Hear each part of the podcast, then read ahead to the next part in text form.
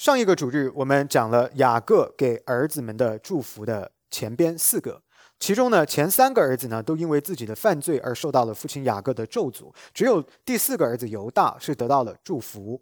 雅各呢把神所赐给他的圣约应许当中有关君王的祝福是赐给了犹大，这意味着永恒的君王，也就是救主弥赛亚主耶稣基督将要从犹大的后裔。而出，历史告诉我们，雅各给犹大的祝福是没有落空的。犹大支派在以色列倾覆之后呢，继续代表着整个的以色列，而神的真理道成肉身，成为襁褓当中的主耶稣基督，是借着犹大这个支派来赐给了我们。使我们今天的人得了生的指望。那么今天的经文将要继续讲解雅各对他其他的儿子们的祝福。请各位弟兄姊妹们要记得，雅各的祝福跟咒诅是交织在一起的，祝福的顺序跟儿子们出生的顺序呢，也不是完全一致的。我们来看雅各将他的第。五个祝福赐给了希布伦，尽管从出生的顺序来说，以撒加是排在希布伦的前边的。我们看十三节说，希布伦必住在海口，成为停船的海口，他的境界必延到西顿。两周前，我们。重温了圣经当中一个非常重要的主题，叫做“大的服侍小的”，这是一个反复出现的主题，并且呢，我们也了解了它重要的神学的意义，那就是神行事完全是依从自己的主权跟旨意，是超越人类的传统跟习俗的。那么类似的例子，我们今天再一次看到，就是在希布伦跟以撒家的祝福当中，小的这一个先得了祝福，而大的那个呢排在了后面。无论是今天的经文，还是是摩西在在《生命记》第三十三章十八节当中，对整个以色列各个支派的祝福，希伯伦都是优先排列的，都是排在他的哥哥以撒家的前边，是被首先祝福的。更为重要的是，后来的希伯伦支派呢，因为地处整个以色列。北部非常重要的一个战略要地，所以呢，经常成为被攻击的目标。比如说，在主前八世纪的时候呢，亚述人入侵的时候呢，就曾经攻打西布伦。此外呢，第十三节呢还提到了海口，大家看到这个不是中国的那个海南的海口啊，是一个海港城市的意思，就是靠海的城市的意思啊。那么还说西布伦呢，成为一个。停船的海口等等，用这样的短语呢来强调西布伦是一个靠海的地理的位置。实际上呢，西布伦是不是一个靠海的城市呢？回答是 no。西布伦其实是一个内陆的地区。所谓的靠海呢，或者这里在经文当中提到的停船的港口等等，好像呢是在强调西布伦在贸易上边。海上的贸易，所以呢，才把它说成是靠海的，因为要强调西布伦这个支派在贸易上边、在创新上边所独有的这种进取的精神，而特别用到的一种比喻的方法。我给大家看一下地图啊，看到吗？十二个支派的地图，西布伦在上边紫色的那个，所以你看到它是内陆的城市，它并不是靠海的，离海虽然不远，对不对？但是它实际上周围都是城市，都是陆地。对吗？所以为什么在这儿要说它是停船的海口呢？其实就是因为西布伦后来在历史当中给我们看到，它最主要的智慧就是在贸易上边，而贸易呢就是通过海运。那么后来的摩西呢，对西布伦支派的祝福强调了海上贸易对西布伦以及以撒迦这两个支派所带来的繁荣。我读一段经文给大家听一下啊，《生命记》第三十三章十八到十九节，说西布伦啊，你。出外可以欢喜，以撒家呀，你帐篷里可以快乐。他们要将列邦招到山上，在那里献公义的祭。注意这一句很重要，因为他们要吸取海里的丰富，并沙中所藏的珍宝。什么叫做吸取海里的丰富呢？其实很明显的就是指到这两个支派，就是西布伦跟以撒家。以撒家是这个蓝色的哈，这个。这是以撒加，那个是西布伦，就是这两个支派呢，主要都是靠丰富的海上贸易而获得他们的主要的这个生计，然后呢，做的非常的成功啊，所以呢，才有这么样的一说，叫做吸取海里的丰富。西布伦支派的地理的位置的重要性呢，还不仅仅如此，方便他们在海上做贸易。在以赛亚的预言当中，西布伦跟拿弗他利一起，还成为救恩的发源地。大家看一眼拿弗他利绿色的那个地方。看到吗？最北边右上角拿弗他利啊，很大一块的绿色，这个是拿弗他利的地理位置。为什么说西布伦跟拿弗他利一起成为救恩的发源地呢？我来读一段经文给大家听，《以赛亚书》的第九章一到二节，有这么样一段预言，说：“但那受过痛苦的。”必不再见幽暗。从前，上帝使西布伦地和拿弗他利地被藐视，幕后却使这沿海的路、约旦河外外邦人的加利利地得着荣耀。在黑暗中行走的百姓见了大光，住在死荫之地的人有光照耀他们。这句预言明显的告诉我们，在这两个支派。在加利利的这个地方，有大光会出来，在黑暗当中的人，在幽暗中的人会看见大光。各位，谁是这个大光呢？谁是在加利利这个地方出来的大光呢？你把这些所有的条件放到一起，以赛亚预言的这个大光就是主耶稣基督。看一眼这个蓝色的，像一个披萨一样的形状的湖，看到吗？这就是我们圣经当中讲到的加利利海。加利利海就是主耶稣基督的故乡所在的地方，所以为什么说拿弗他利跟西布伦这两个地方那么的重要呢？因为这个地方就是救恩发源之地，而主耶稣基督呢，也就是从这个地方，耶路撒冷在哪里？在这里，Jerusalem，看到吗？主耶稣基督从加利利他的故乡那个披萨形状的加利利海，一路往南步行到 Jerusalem，在他生命的最后的一周融入圣城。明白吗？就是在这个地方啊，你看到这个就是耶稣基督服饰的主要的一个疆界。所以，我们说以赛亚书在耶稣基督降生之前很多很多年以前就预告了这个地方要出现一个大光啊，使我们在幽暗中的人，也就用我们今天的语言来翻译，在罪恶欺压当中的人，在痛苦当中的人，能够得见真光。那么，这光是谁呢？主耶稣基督。好，那么我们看到啊，主耶稣基督不仅仅是出生在加利利这个地区，也就是西布伦跟拿弗他利这两个支派所在的地区，而且呢，主耶稣基督主要的服饰也是在这个地方。服饰的重镇之一叫做加百农 （Capernaum）。上个礼拜我一直在想这个中文翻译是什么，我现在知道了，叫做加百农。然后耶稣基督曾经就在这个地方的犹太人会堂宣讲真理。那么加百农在哪里呢？加百农就在加利利这个湖边上，也就是西布伦跟拿弗他利这个地区啊。所以耶稣基督不仅仅是在这里出生，而且他在这里首先开始了他的天国施工，是一个重要的天国施工的基地。我们来看一下马太福音第四章十五到十六节，有这样的一段话说：“西布伦啊，拿弗他利地啊。”就是沿海的路，约旦河外外邦人的加利利地。那坐在黑暗里的百姓见了大光，坐在死荫之地的人有光发现照着他们。这一段是不是直接从刚刚我读的以赛亚书九章一到二节借过来的呢？这是直接引用了以赛亚书旧约的经文，写在马太福音的里边，指的是谁呢？耶稣基督。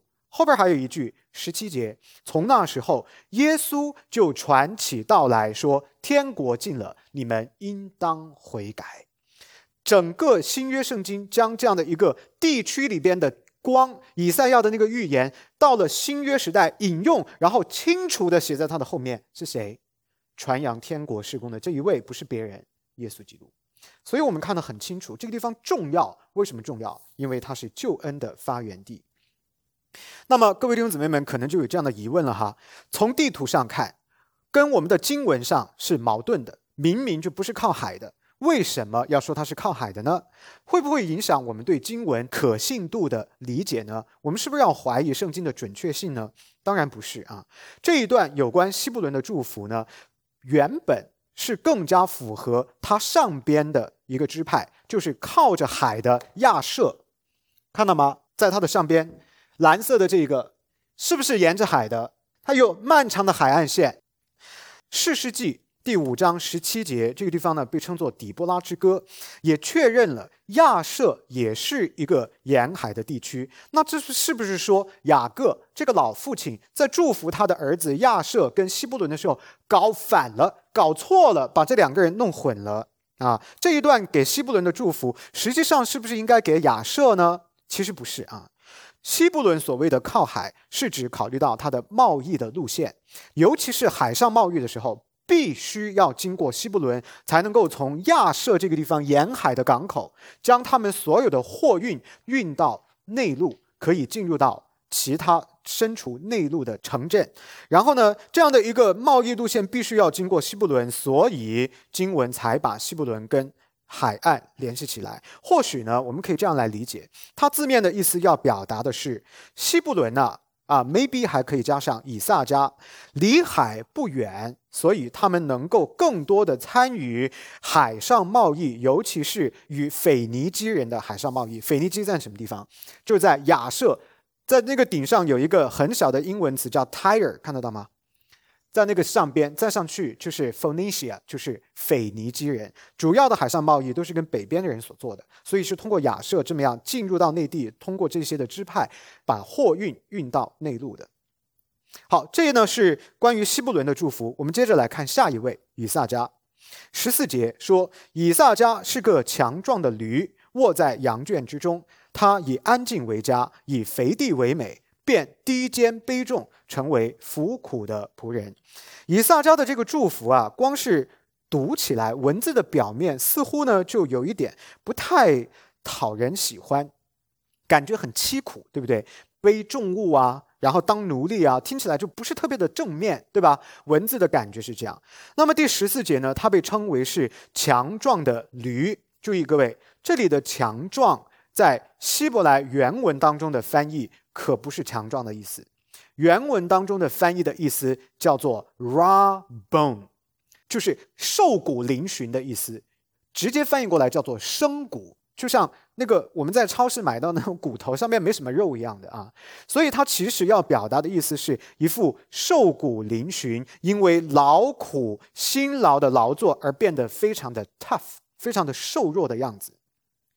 那么第十四节当中呢，还有另外的一个词也很有意思哈。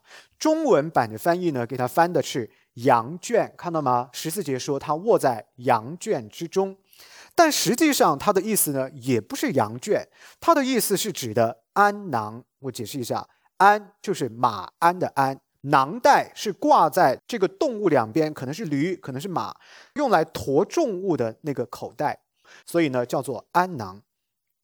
我们不太确定为什么中文版跟英文版呢都把它翻译成了羊圈，但是可以确认的一点呢是，它用到的是复数的形式，不是指单独只有一个，而是指的是两个，而且呢特别讲到是驴用的，为什么呢？因为前边说以萨迦是一头强壮的驴，对不对？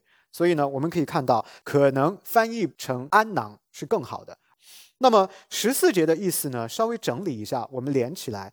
应该看到的意思大概是这样的：以撒家是一只骨瘦如柴的驴，或蹲或卧，躺在两个装满货物的鞍囊之间。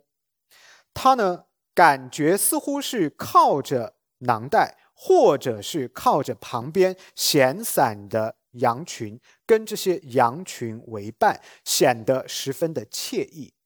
大家把这个画面联系起来，想一想，一个骨瘦如柴的驴，这样很舒服的靠在装货物的袋子上，或者是靠在别的羊的身上，哎呀，感觉是很舒服的。这是描述什么呢？描写的是什么呢？是讲他其实一直辛苦劳作。好不容易有了一个休息的机会，就彻底的放松下来，是一个放松舒服的状态。实际上，通过描述这种放松舒服的状态，是要衬托他辛苦劳作的时候不得休息的那种状况。他安静下来、休息下来的时候有多舒服，那么他劳作的时候就有多么的辛劳啊！所以是带出这样的一个对比。十五节的内容呢，显得比较意外。这里尽管他说他以安静为家，以肥地为美，什么意思呢？就是说以撒家这个支派其实呢是拿到了丰美的土地的。看一下以撒家这个支派，他有他自己的地啊，也应该是不错的啊，就是在这个西布伦的旁边，在加利利湖的下面。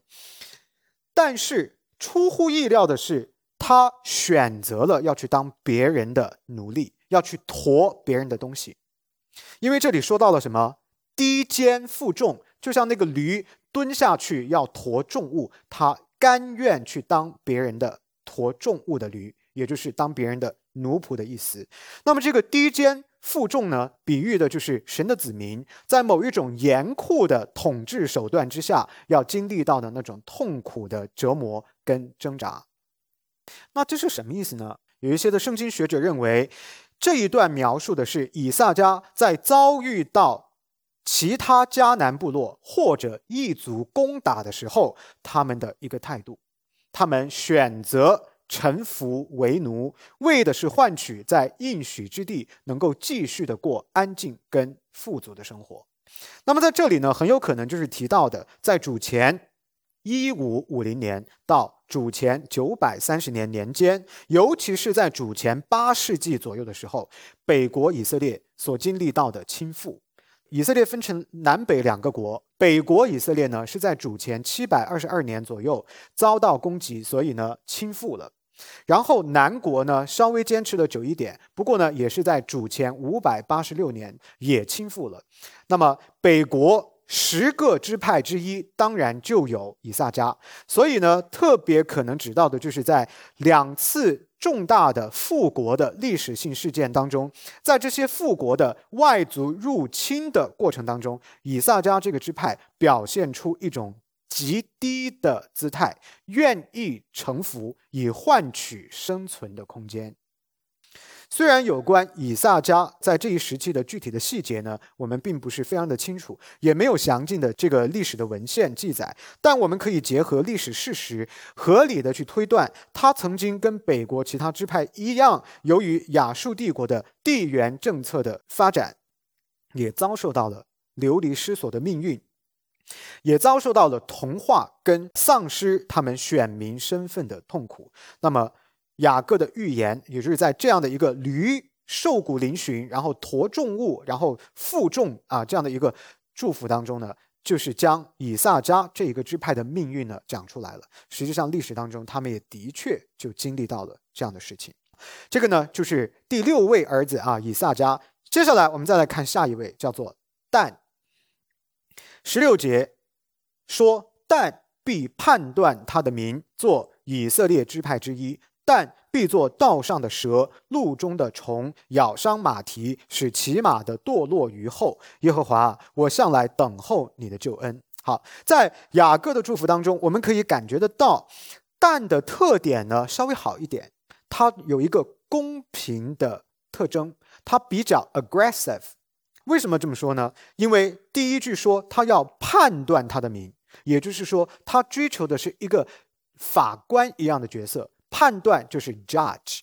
然后后边为什么说他比较激进呢？因为说他要做路中的虫，还要做道上的蛇，然后要咬伤骑马的，然后使马上的人跌落，表明呢他是有反击回击的斗志在的，是不是？相对来讲呢，就比前边的这个以撒迦愿意去。蹲低自己的身体去驮重物，担任这样的奴仆就不太一样了啊。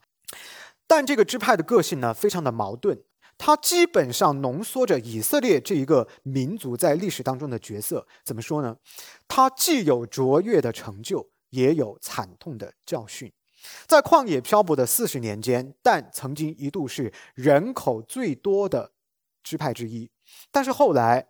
在约书亚的带领之下，进入迦南地之后，他们似乎非常的辛苦。纵然人口众多，但是拿到自己分配到的那块土地却是非常的不容易。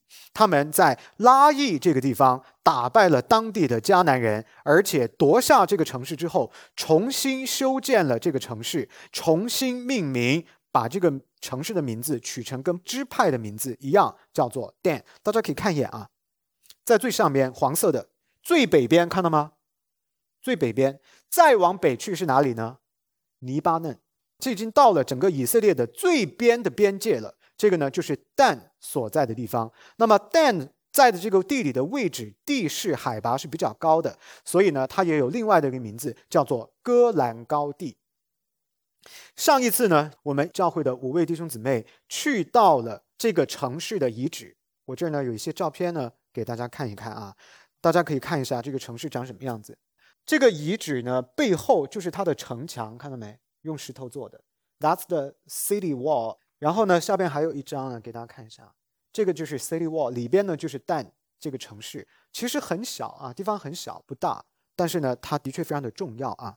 OK，根据出埃及记三十一章六节的记载，但城有一个名字叫做阿和利亚伯的人呢，他曾经在但这个城市建造了圣所。这个圣所呢是用来敬拜神的，而且呢，根据出埃及记的记载，上帝特别降能力、赐能力给这个人，他专门建造圣所是为了要敬拜神。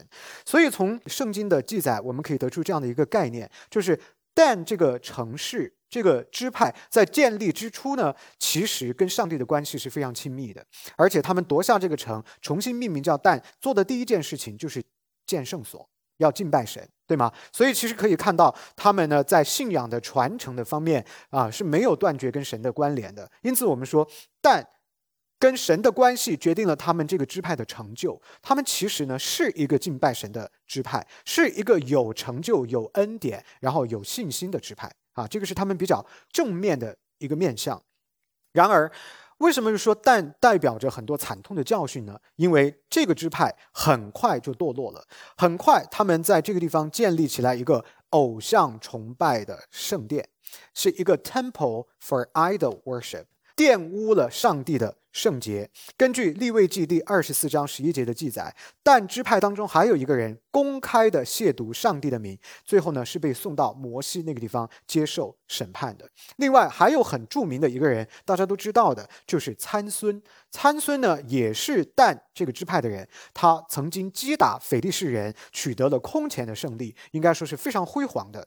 但是最终他却栽在了一个叫做大利拉的女人的手里边。那么这些呢也都是但。这个支派浓缩着整个以色列有成就又有惨痛教训的地方啊！我给大家看一下啊，你看到这个地方是一个什么地方呢？这就是在但那个古城，刚刚我给你们看的那个老城遗址，离它步行可能只需要十分钟的一个地方。这是一个 temple，是建在那个地方用来敬拜假神的。这就是当时的但人所建造的遗址。你们如果可以看到中间有一个钢架，看到没有？钢架上边还有翘起来的四个角，有没有？这个就是他们屠宰牲畜的 altar 祭坛。这都是模仿旧约时代耶和华神的圣所，也就是假神要用同样的方式被敬拜，用的是这种方法来亵渎真神耶和华。我们可以看到旁边呢有梯子 steps，那这个祭司就是这个异教崇拜的祭司，他可以走上去，然后宰杀，然后在那个地方呢来焚烧，用这种方法来祭拜他们的假神。所以这是发生在但这个地方，既有对耶和华神的敬拜，又有这么一个假神偶像崇拜的遗址啊。所以我们说但这个支派是矛盾的一个支派，它呢既有成就又有教训。在摩西对以色列的祝福当中呢，他对但的评价呢还是比较正面的。他甚至用幼狮啊狮子的狮来形容但这个支派。狮子这个比喻呢，上个礼拜我们讲的时候讲到，他用在了犹大的身上。那么如果把这个狮子的比喻呢，也用在了。但这个支派的身上，所以大家可以想象一下，但呢整体来看，至少在摩西的眼中，还是是一个比较正面的支派，与摩西的祝福非常的相似。雅各对但的祝福呢，也是积极跟消极混杂在一起的。无论如何，但这个支派的问题，促使父亲雅各不得不寻求神的干预，要来等候神的救赎。所以呢，在第十八节那个地方，你看到他怎么说的？耶和华呀，我向来等候你的救恩。这是父亲为自己的这个儿子但发出的，也就是说，我的确祝福他，他也的确有不错的地方，但是他有问题。那有问题的是怎么办？我等候你的救恩，神呐，求你要以后在我的儿子但出问题的时候要救拔他们啊，大概就是这样的一个意思。根据创世纪第三十章六节的记载，我们知道拉杰的婢女叫做毕拉，生了但跟拿弗他利。但这个名字呢是拉杰给他取的，并不是他亲生的母亲。给他取的，他的亲生母亲是毕拉，但是毕拉因为是拉杰的婢女，所以呢，实际上这个孩子是属于拉杰的。那么拉杰给他取名字的时候呢，但这个名字的意思叫做公义或者叫做审判者。为什么？大家记不记得这个背景的故事啊？因为他的姐姐利亚不停的生孩子，一生就生好几个，而他呢就生不出来，所以终于他的使女毕拉生了一个儿子，算到他头下的时候呢，他呢就为此而说：“我终于出了一口气了，我终于得到了公义了，我得到了公平了。”所以呢，但这个名字呢，就带着公义、公平跟审判者的意味。那么这个名字的意义呢，在雅各为他祝福的时候，再一次的被提起来。十六节说，他将审判他的名，要做以色列的支派之一。所以这里呢，就是说，但将来要审判自己的百姓，而不是整个的以色列。我今天这个图片呢，没有给大家放出来。但这个老城的遗址，当你从城门走进去的时候，就有一个广场。说是广场，其实很小，可能还没有我我们教会面前这块地那么大。就在这样的一个空旷的这个广场的位置呢，有一个 judgment seat，那个呢就是给但的长老，也就是德高望重的人做审判用的。那么这个广场是用来干嘛的呢？就是城门进去之后，人来人往的地方，是人潮最密集的地方。所以你们就可以想象。但这个支派要把他们的 judgment seat 审判的这个座位放置在人流最密集的地方，干什么？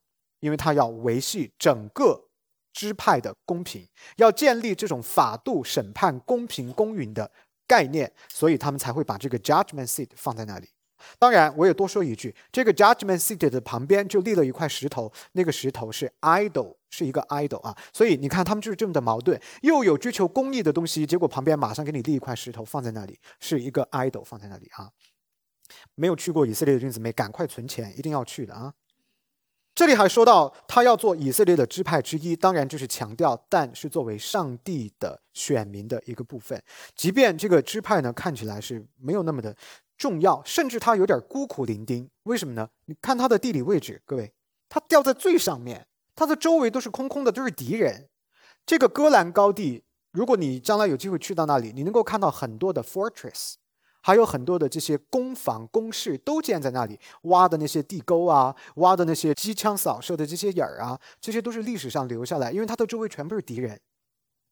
叙利亚。黎巴嫩就在这里交界的地方啊，所以呢，他有一点孤苦伶仃。虽然这么样的孤苦啊，虽然就是远远的一个 支派掉在北边，但它仍然是以色列的十二个支派之一。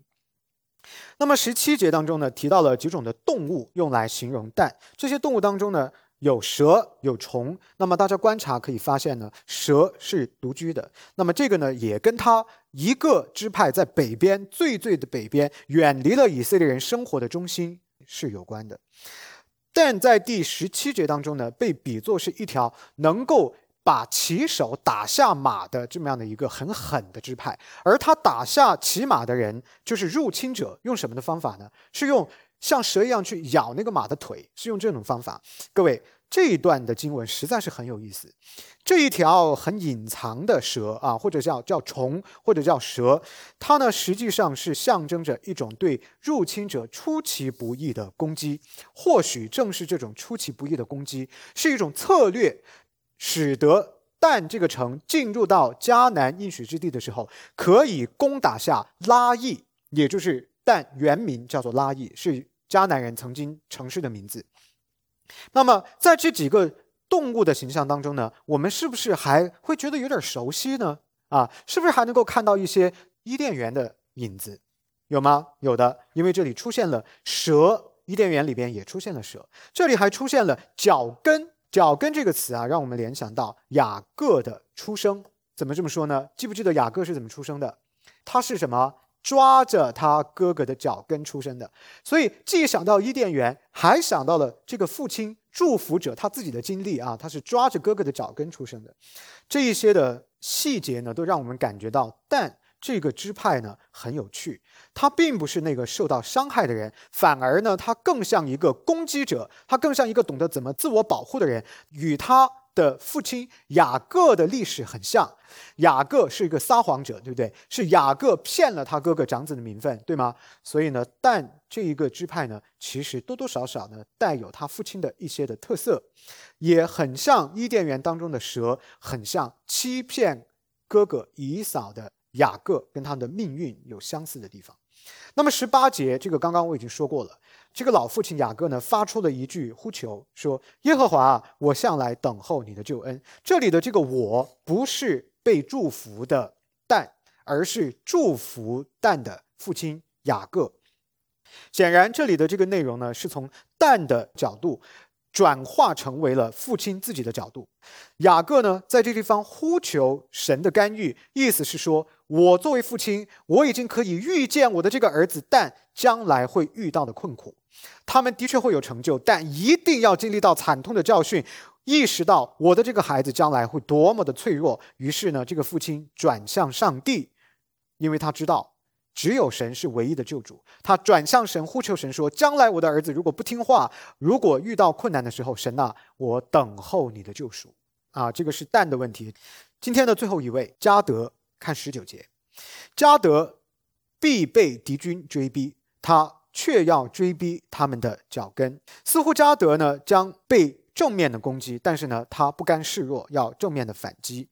为了要更好的理解加德的这个祝福，我们需要从希伯来语的角度来帮助大家做一些的理解。如果你仔细观察你的圣经，你会发现雅各的这一段的祝福的排版跟其他的经文是不一样的。其他的经文是通排的排，从左写到右，然后提行又写。可是雅各在祝福十二个支派的时候，是一段一段简短的。类似的例子，你在哪里还看到过呢？在创世纪的第一章，亚当被造的时候，讲亚当被造的故事的时候，都是通篇排，这个叫做叙述文或者叫陈述文，这是一种文体。但是当夏娃被造出来的时候，他发出了一个感慨，那个时候的排版就变成了一段一段短短的。为什么要这样子呢？因为他发出的这段话不是一句普通的陈述，而是诗歌，是诗体。那么我们看到同样的例子，在雅各这个老父亲祝福当中，也是排版的方法告诉我们，他对十二个儿子所有的祝福，全部都不是普通的白话。而是一种尸体，这种尸体呢，就有得把玩文字的空间。你看加德这个名字，英文叫做 Gad，G-A-D，这里边呢有两个辅音，一个是 g，一个是的，是不是？虽然大家不会希伯来语，但是你们就可以想象一下，希伯来语里边也会带着这两个辅音，而且原文的希伯来文圣经是没有元音的，它是读不出来的。所以加德这个名字里边一定带着 g，也带着的这两个声音。既然它是诗歌的题材，而且诗歌又留下了很多玩文字游戏的空间，所以呢，我就告诉大家，整个十九节简单的这一段话，其实有三个发音相似的词，构成一种文字上的对仗的感受。这三个词是哪三个词呢？第一个是敌军这个词。第二个是追逼这个词，还有一个是脚跟这个词，这三个词的希伯来原文的发音都同时带有 g 和的这个音，也就是跟加德这个名字发音相似。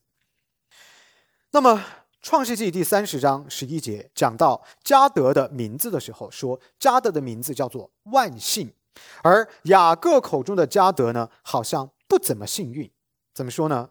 加德将要遭到仇敌攻打他，一个有仇敌追赶的人就不太幸运哈，所以跟他的名字呢是反过来的。那么这个希伯来词的发音跟加德的名字很像，所以我们说这是第一个文字对仗的地方。那么紧接着，加德呢被描绘成为一个负隅顽抗的人，也就是说有仇敌要追赶我，但是我要回击。追逼这些追赶我的仇敌，那么“追逼”这个词跟加德的名字也很像，这就是第二个押韵的地方啊，对仗的地方。最后呢，说加德要攻击他们的脚跟，表明敌人正在撤退，要暴露在他们的攻击之下。那么“脚跟”这个词跟加德的名字也很像，所以这是第三个押韵的地方。大家可以想象一下，这一段关于加德的祝福，如果用希伯来文来念出来的话。会不会独有一番风味？因为它短短的一句话里边，三个词的发音都是类似的。如果你会希伯来语的话，应该读起来的感觉跟我们中文讲到的这种押韵是很雷同的，清楚了吗？所以它是一种诗歌的题材啊，都是隐藏在原文圣经当中的。好，我们再来看一看十二个支派的这个地图。看一下加德在哪里？加德在这里。那么加德所在的地区呢，叫做基列这个地方啊。基列的东边完全是暴露在应许之地之外的，也就变成了他们很容易受攻击的原因。如果有敌军要来攻击他们的时候，就直接从东边入侵，这边全部是支派包围着他们，遮挡着他们。可是这一边呢，都是开放着的，所以呢，他们相对来说东边呢就比较危险。不仅仅如此，加德。与吕便还有马拿西半个支派一起被夹在了南边的摩亚人 Moab，东边的亚门人 Ammonites，然后还有东北边的亚兰人，就是他四面八方都是敌人啊！除了自己支派，就是西边稍微好一点，另外的几个方向呢都是敌人。那么为了生存，加德人不得。不像雅各所预言的那样，他们必须成为骁勇善战的一组，不然的话，他们很快就被倾覆了。摩西呢，在《生命记》第三十三章二十节当中祝福加德，把加德也比作狮子，这是除了犹大、除了但支派之外第三个用狮子来比喻的支派，这是一个很高的荣誉。极有可能呢，是因为加德曾经在进入。应许之地的时候，他协助其他的支派拿下了迦南地，啊，发挥了非常重要的军事性的作用。可能是基于这个原因呢，摩西用狮子来比喻他们。OK，雅各呢，在今天的经文当中给希伯伦、以撒加、但还有加德的祝福呢，就讲到这儿结束了。剩下的我们下一周回来继续讲。我希望大家今天听到这些内容是觉得有趣的哈。不过呢，我们还是要来攫取一下今天经文的神学的要义。明白这些东西跟我们生活又有什么关联？怎么样从这么样一个离我们感觉非常遥远的讲支派的祝福跟我们的生活关联起来？我们现在来看这个问题。首先，第一个大家要了解的就是在今天的经文当中讲到了上帝至高无上的救赎的计划。今天的经文当中，雅各对儿子们的预言表明，神对以色列各个支派的命运都是完全掌管的。每一个的祝福或者每一个的咒诅，都预言了这个支派的未来，实际上就是反映着神所预定的救赎的计划。也就是说，无论命运是怎样，整个以色列之家都不可能跑到上帝的主权的外头去。如果明白了这件事情，现在我们要来问的是：我们做基督徒的，知道了上帝掌管以色列、掌管人类历史、掌管一切，也掌管你我的生命，那么我们应该怎么生活？你既然知道他掌管你，你就要相信他，你要相信他对你的掌管。既然你知道他对你有一个至高无上的美善的计划，因此在看似不利、看似混乱的环境当中和生活的场景当中，我们要总是相信上帝的旨意。信心就是我们平安的保障。相信上帝完全掌管你我生活的方方面面，我们的心才可能安稳。因为你知道这一位绝对良善的神。给你的计划一定不会差，一定不会有恶，一定不会是不好的计划。这是第一点。第二点，既然他掌管你，你就要来寻求他的旨意，停止按照自己的方法去生活，而要懂得顺服他给我的计划去生活，这才是智慧的人。神掌权不等于你明白他的心意，他的心意是需要寻求的，是需要你付出努力的，然后。你要顺服，要做一个决定，我愿意按照你的旨意，而不是按照我的想法去生活。所以，基督徒在生活当中要操练如何寻求神的心意，如何分辨神的心意，如何遵行神的心意。这个与神的主权的计划是完全吻合的，而且是完全一致的，是不是逻辑上很通畅？他掌管你，他对你有计划，那你要不要知道他对你的计划是什么，然后以此来生活？对不对？所以没有任何矛盾的地方啊。读经最基本款，祷告也是我们寻求他旨意的方法。还有弟兄姊妹们彼此的分享智慧，相互的建造，牧者的教导等等，这些都是重要的。你认识神、寻求他旨意的方法，也就是要获得智慧的心啊，知道神，并且用在生活当中，用他的方式去生活，这就叫智慧。这是第二点。第三一点，你既然知道了他对你有计划，你也知道了。你应该按照他的方式去生活，那么你应当要谦卑顺服，把自己的心放低。一个不谦卑的人是没有办法认识神的。一个不谦卑的人，觉得自己什么都是正确的人，是不可能明白神的心意的。所以，认识神的主权是人产生顺服、谦卑的心的基础。基督徒被呼召出来，就是要来将自己的愿望、计划跟意志都完全的顺服在神的权柄之下，承认他的主权，承认他的计划，顺服他的计划，以此来生活。这一切离不开一个重要的品格——谦卑。所以，不要做骄傲的人。圣经讲的很清楚，耶和华赐福谦卑的人，抵挡骄傲的人。在我们的教会里边，凡是留得下来的弟兄姊妹，都是心放得很低，觉得神的话语是对的，对我的生命是有启发的。你们愿意留在这里继续学习的。好，这个是第一个问题啊。第二个问题，伦理跟道德方面的要义。雅各的祝福，还有各支派后面的命运呢，都向我们来证明，顺服跟不顺服结局大不相同。尤其是人在伦理道德上边有没有顺服神，更加的强调了神在创世当中就赐给人固有的伦理道德的顺序。我们一定要懂得，敬拜神是一个伦理道德责任。人呐，作为被造之物，荣耀造物主是一个道德责任。当人不敬拜神的时候，是一个道德性的缺乏，这是严重的问题啊，跟我们的人的道德本性是直接有关的。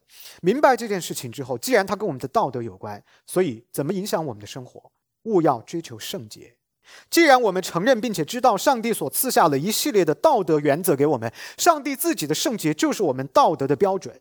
那么，我们这些蒙召的基督徒就应该在生活中大事小事追求圣洁与公义，不要忽略了一些不起眼的小事。所以呢，无论是大的事情是小的事情，我们从小事儿开始做起，追求圣洁，追求严格的道德标准，把自己的道德准则放得高一点，因为上帝的圣洁是如此的完美的。同时呢，也照我们在后果当中去学习。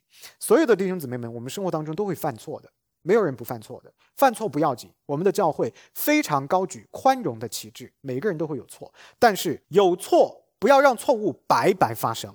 什么意思呢？你得观察错误产生的原因，然后从错误当中去反思跟总结，这是一个成长的好机会。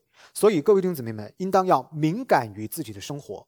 你有没有做错什么决定啊？你有没有说错什么话呀？你有没有在对一个人判断事物判断的时候缺乏了标准，或者是说做了不太客观公平的评价呀？你有没有道听途说讲了不实的话，散播了一些的谣言是不实的，造成了对教会对别人的名誉的损失啊？等等。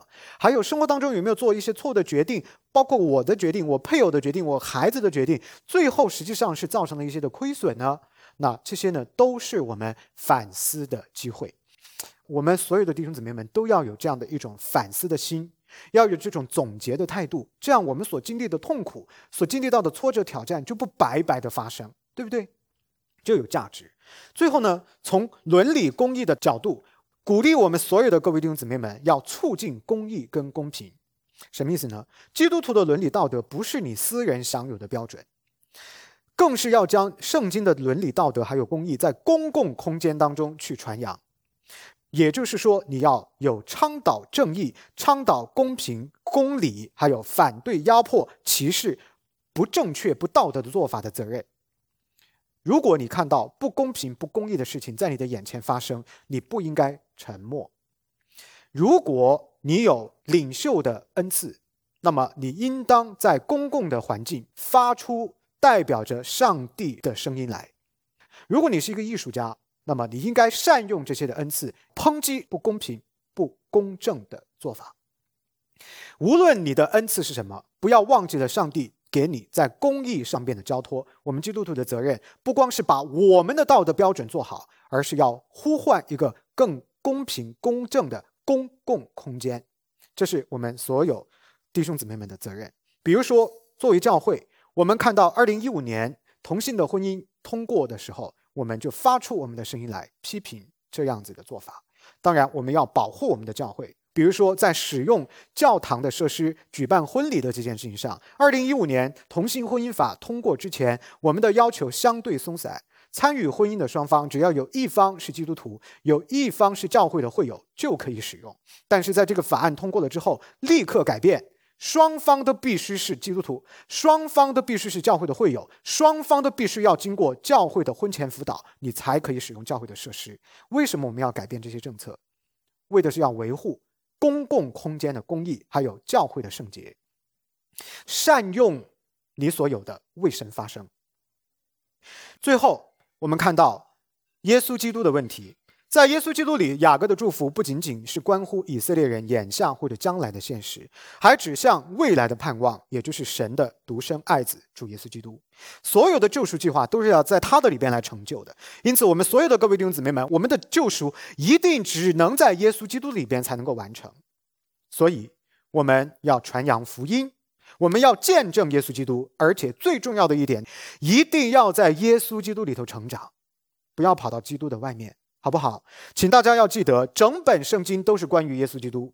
人类的时空是关于耶稣基督，你的生命的存在的基础跟最终的目的也是关于耶稣基督。你我应当要在圣经当中与基督相遇，在基督里成长，使我们自己的品格、行为、价值观、伦理感受与基督耶稣保持一致。